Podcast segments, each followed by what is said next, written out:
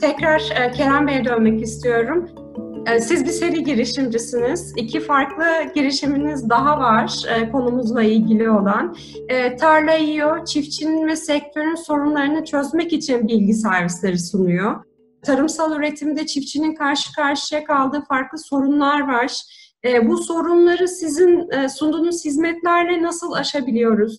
Tarımsal üretimin geleceği ve güvenliği gıda güvenliğini nasıl aslında destekliyor bu yaptığınız çalışmalar?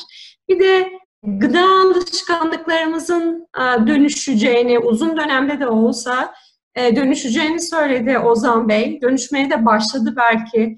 E, çok hızlı bir şekilde son yıllarda bu laboratuvar ortamında üretilen yapay et konusunu duyar, tartışır olduk e, hayvancılık ve iklim krizi ilişkisi bir yandan tartışılırken diğer taraftan da aslında hem büyük yatırımlara e, sahne olan e, gıda sektörünün yenilikçi bir e, girişimi e, yapay et.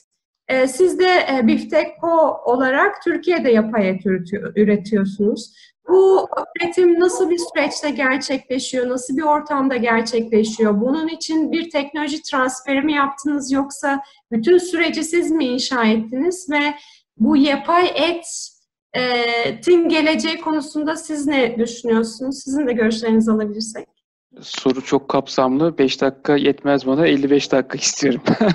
tamam hemen hızlıca anlatayım. Şimdi e, Tarla IO dediğiniz gibi bilgi servisleri üreten ve amacında da hem çiftçiler hem çiftçilerle iletişimi olan, sözleşmeli tarım yaptıran kurumlar, kuruluşlar, işte devlet yapıları e, aslında bizim müşteri kitlemiz arasında. Şimdi mesela dün ne yediniz? Evvelki gün ne yediniz? Geçen hafta ne yediniz? Bir ay önce ne yediniz? Aslında hatırlamıyorsunuz değil mi? Belki dün yediğinizi hatırlıyorsunuz ama bir ay önce ne yediğinizi hatırlamıyorsunuz büyük ihtimalle. Ama aslında tüm bu yedikleriniz sizin yarınınızı söylüyor ya da yarınki sağlık durumunuzu bize ifade ediyor. Biz bunu tarımda yapmak istiyoruz. Çiftçi dün başına ne geldi, evvelsi gün başına ne geldi, bir ay önce ne geldi, bir yıl önce ne geldi. Mesela bu bilgi çiftçi tarafından bir yere kayıt edilmesi gerekiyor aslında ki önümüzde yapacağı işlemleri bu e, datalar üzerinden karar vermesi gerekiyor. Ama e, bu çok zor bir iş. Yani kalem, kağıt, tarla ortamı, işte işte ERP sistemleri, bilgisayar sistemleri, veri tabanları falan derken bu biraz zor bir iş. Biz ne yapıyoruz? Herhangi bir pikseli uydular aracılığıyla, yakındaki hava istasyonları aracılığıyla, e, insanların girdiği veriler aracılığıyla ya da web sitelerinden aldığımız, e, oradan çıkarttığımız bilgiler aracılığıyla biz takip ediyoruz. Yani herhangi bir pikseli e, Türkiye coğrafyasında ya da dünya coğrafyasında birçok bilgi kaynağından derleyip toparlayıp diyoruz ki işte burada toprak sıcaklığı şu mertebede, hastalık risk birikimi arttı, uydudan baktık tarladan artık stres altında çünkü sulaman eksik ya da burada bir problem var biz uydudan baktığımızda bitkileri yeşil değil artık sarı görmeye başladık diye biz günlük mertebede alarmlar üretiyoruz. Tarla bazında, bitki bazında, coğrafya bazında. E, ve bu datalarla hamle yapan çiftçiler diğerlerine göre çok daha verimli e, işler beceriyorlar. Ya da verim kayıplarını bertaraf ediyorlar. Neden? Çünkü erken müdahale ederek başlarına gelecek bir şeyi erkenden çözerek hasta olmaktan ya da e, bundan e, verim kaybı yaşamaktan kendilerini sakınıyorlar. Tarla yiyor bir data firması ve odağında da tarım var. Dolu vakalarından tutun kuraklık vakalarına kadar birçok kalemde veri üretiyoruz.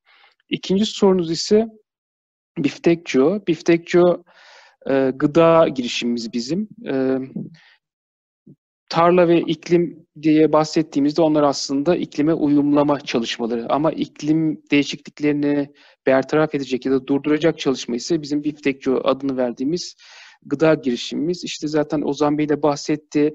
İnsanlar bitki tabanlı beslenmeye doğru kayacaklar. Şimdi veganlar, vejeteryanlar artmaya başladı biliyorsunuz. İki tane trend var dünyada. Bir tanesi bitki tabanlı etler. Yani et üretiminden bahsediyor isek. Çünkü hayvancılık iklim değişikliklerine sebebiyet veren metan e, salan, işte karbondioksit salan, e, çok fazla sahaya, tarım arazisine ihtiyaç duyan bir sektör. Zaten biliyorsunuz bu virüsler de hep hayvanlarla insan interaksiyonlarından kaynaklanıyor. İşte Mar MERS mesela onlardan bir tanesiydi. Kuş gribi, domuz gribi, şimdiki Covid e, aslında onlardan bir tanesi.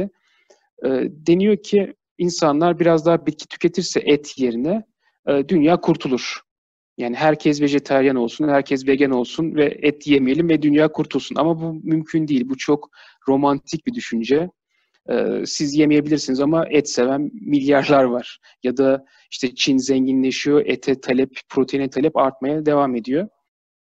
Ee, dediğim gibi işte bitkileri ete benzetip üzerine hemoglobin ekleyip satan firmalar şu anda Amerika'da girişimler milyar dolar değerlemeye ulaştı ve borsaya kote oldular. İkinci bir versiyon ise hayvandan aldığınız bir biyopsi hücreyi laboratuvar ortamında bölmeye çalışıyorsunuz. Şimdi bunu 2013 senesinde yapıldığını prototip olarak Hollanda'da gösterdiler. Bir tane hücreyi aldılar, bir tane hamburger boyutuna getirdiler ve bunun için 330 bin dolar para harcadılar. Bu parayı harcayan da Sergey Brin, bu Google'un kurucusu. Bunu finanse eden ve bunun gerçekleşebilir olduğunu gösteren. Bu hücrenin e, içinde bulunduğu bir solüsyon var. Bu solüsyon aslında işin püf noktası. Biz Biftekço'da bu solüsyonu üretmeye çalışıyoruz. Öyle bir solüsyon üreteceksiniz ki bu hayvandan ari olacak, hayvansal içeriği olmayacak. Hayvanın aldığınız hücreyi bu solüsyona koyacaksınız ve bu hücre bölünecek. Ee, ve bu kıymaya dönüşecek. Bu kıymaya dönüştükten sonra bu 3D printerlarla, 3 boyutlu printerlarla basıp işte isterseniz biftek yapın, isterseniz pirzola yapın, isterseniz başka şeyler yapın. Ee, bir de ilginç olan şey şu, siz ne yemek istiyorsunuz? Hayatınızda hiç panda yediniz mi? Ya da timsah? Mesela pandanın aldığınız bir hücre, timsahtan aldığınız bir hücreyle birleşip %50 panda, %50 timsah eti yiyebileceksiniz. Ya da geyik eti çok pahalı. Siz geyik etiyle kuzu etini birleştirip işte %18 yağ oranında sizin diyetinize uygun bir et yiyebileceksiniz. Ve bunları yaparken de e, gidip e, marketten ya da e, kasaptan almayacaksınız. E, hayvan kesmeye de gerek kalmayacak. Bunu mikrodalga gibi e, mutfağınızda bir hücreyi koyacaksınız, düğmesini basacaksınız. Birkaç saat içinde size istediğiniz kıvamda, istediğiniz yağ oranında bir et çıkartacak. Bunu da sağlıklı bir şekilde yiyeceksiniz. Şu sorular geliyor bize. Bu bir, e, yapacağınız et sağlıklı mı diye. Şu andaki et kadar sağlıklı, en az şu andaki et kadar sağlıklı. Çünkü herhangi bir kontaminasyon ortamına uğramıyor. Kapalı ortamda, hijyenik ortamlarda gelişiyor ve hiçbir şekilde içinde GDE yok. Yani aslında hayvan içinde olan prosesi siz alıp e, dışarı çıkartıyorsunuz ve hayvanlarda hayvanları da özgür bırakıyorsunuz. Hem işte hayvan refahı içinde çok önemli mevzu, iklim değişiklikleri içinde çok önemli bir karbon ve metan salınımını bertaraf etmiş oluyorsunuz. Teknoloji transferi yapmıyoruz. Burada şöyle bir avantajımız var. Bu işi dünyada 40 tane firma yapıyor. Bizim gibi girişim. Ee, ve herkes aynı konumda şu anda. Patent sayısı çok az, teknoloji çok e, yeni başlıyor. Ve biz bu işi işte ilk defa yapanlardan biri olduğumuz için işte alacağımız patent belki ilklerden bir tanesi olacak. O, o yüzden eğer bu treni kaçırmaz isek Türkiye tarım ülkesi aslında hayvancılıkta da çok önemli bir ülke e, kıvamına gelecektir diye tahmin ediyoruz. Bizim gibi birçok e, şirkette bu işe yakın dönemde başlaması gerekiyor bence. Çünkü bu işe baktığımızda Hollanda, İsrail ve Amerika çok büyük paralar yatırıyor.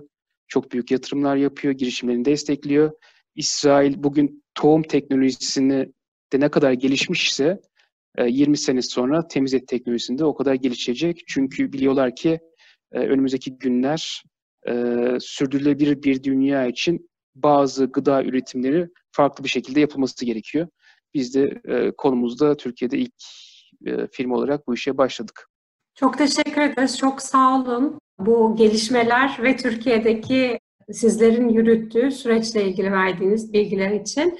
Ozan Bey size son soruyu soramamıştım ama eklemek istediğiniz bir şey var mı? Ee, çok kısaca e, yani bir çok fabrikalı yapıdan da bahsedebilirim. Yani hem kaynağı hem pazara yakın fabrikaların oluşturulması ve bunların verimli yönetimi tabii özellikle taşımayı azaltmak hem gıdanın e, israfından dolayı hem de e, fosil yakıt kullanımı ile alakalı olarak avantaj sağlar bize diye düşünüyorum. E, bunun da altını çizmek istedim. E, bir de tabii e, bu e, tabii geri dönüşüm dahi olsa bu içselleştirilmesi gereken bir şey. Biz yine bir program yapıyoruz anaokulu öğrencileriyle.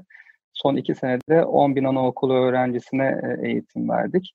E, bir e, Tetrapak'la birlikte yapıyoruz bunu. Bir kit götürüyoruz. Orada e, çocuklar aslında bunu e, geri dönüşüme attıktan sonra ne olduğunu çok da bilmiyorlar. Bunu alıyorlar, e, açıyorlar, kağıda dönüştürüp üzerine resim yapıp asıyorlar. Hani böyle bir çocuk yaştan bilinçlendirme çalışmamızda var. Bunların da bir altını çizebilirim belki diye düşündüm. E, çok e, benim için bilgilendirici oldu dinlediklerim. Çok teşekkür ederim bu arada.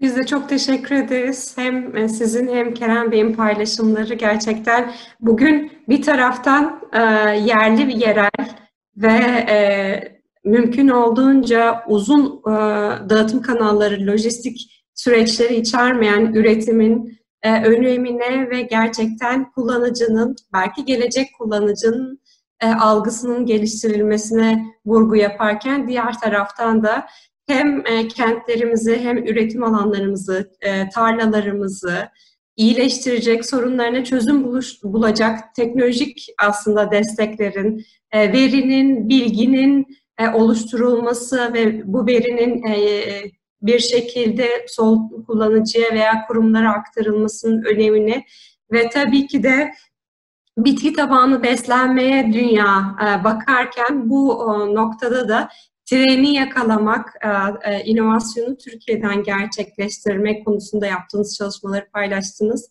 Son olarak Simay yine sana döneyim. Eklemek istediğin soru, paylaşmak istediğin içerik varsa Evet çok keyifli bir sohbetti. Süremizi de birazcık açtık ama e, iki tane soruyu kısaca e, değinebilirim. Onun öncesinde bir iyi uygulama örneği paylaşıldı. Onun da şey yapalım, Figen paylaştı. Afşar Balam Kadın Kooperatifi Başkanı kendisi.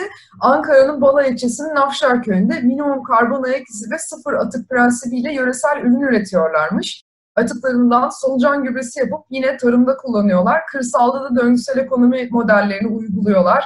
E, ulaşımlarını köyde üç tekerlekli bisikletlerle yapıp yağmur sularını toplayarak e, yıkama sularını gris olarak geri kazanmayı hedefliyorlar. Ve elektriklerini de e, güneş enerjisinden sağlıyorlar. Tamamen de gönüllü olarak yürüttükleri bu çalışmaları da buradan hem bir değinmek istedik hem teşekkür etmek istedik onlara da.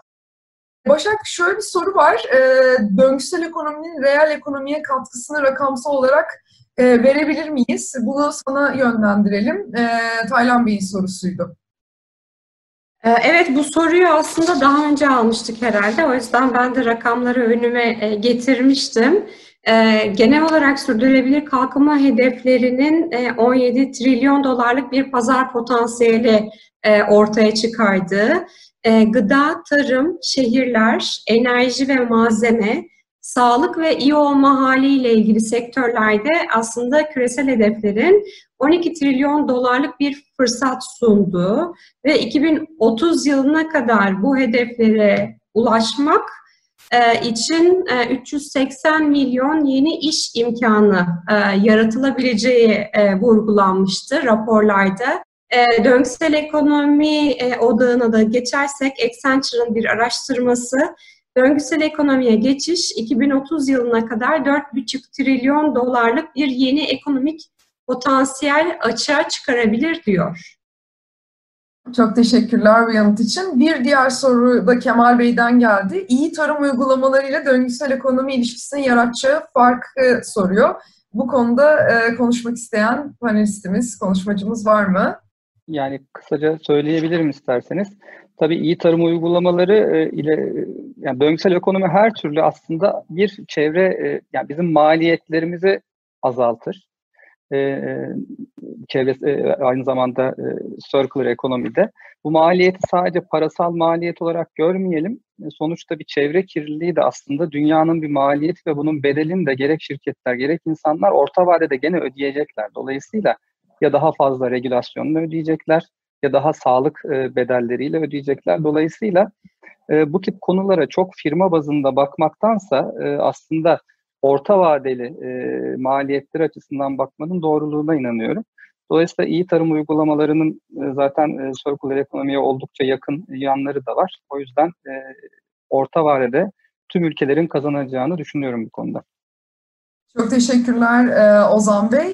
Önümüzdeki hafta 21 Mayıs tarihinde bahsettiğim gibi tekstil konusunda, tekstil sektöründeki döngüsel ekonomi e, uygulamalarını konuşacağız.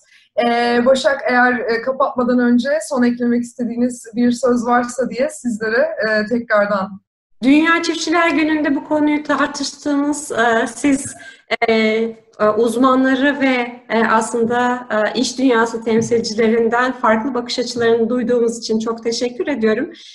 Kerem Bey, Ozan Bey, son ve şöyle tabii değerli ortağım şöyle, son sözleriniz varsa alalım ve kapatalım.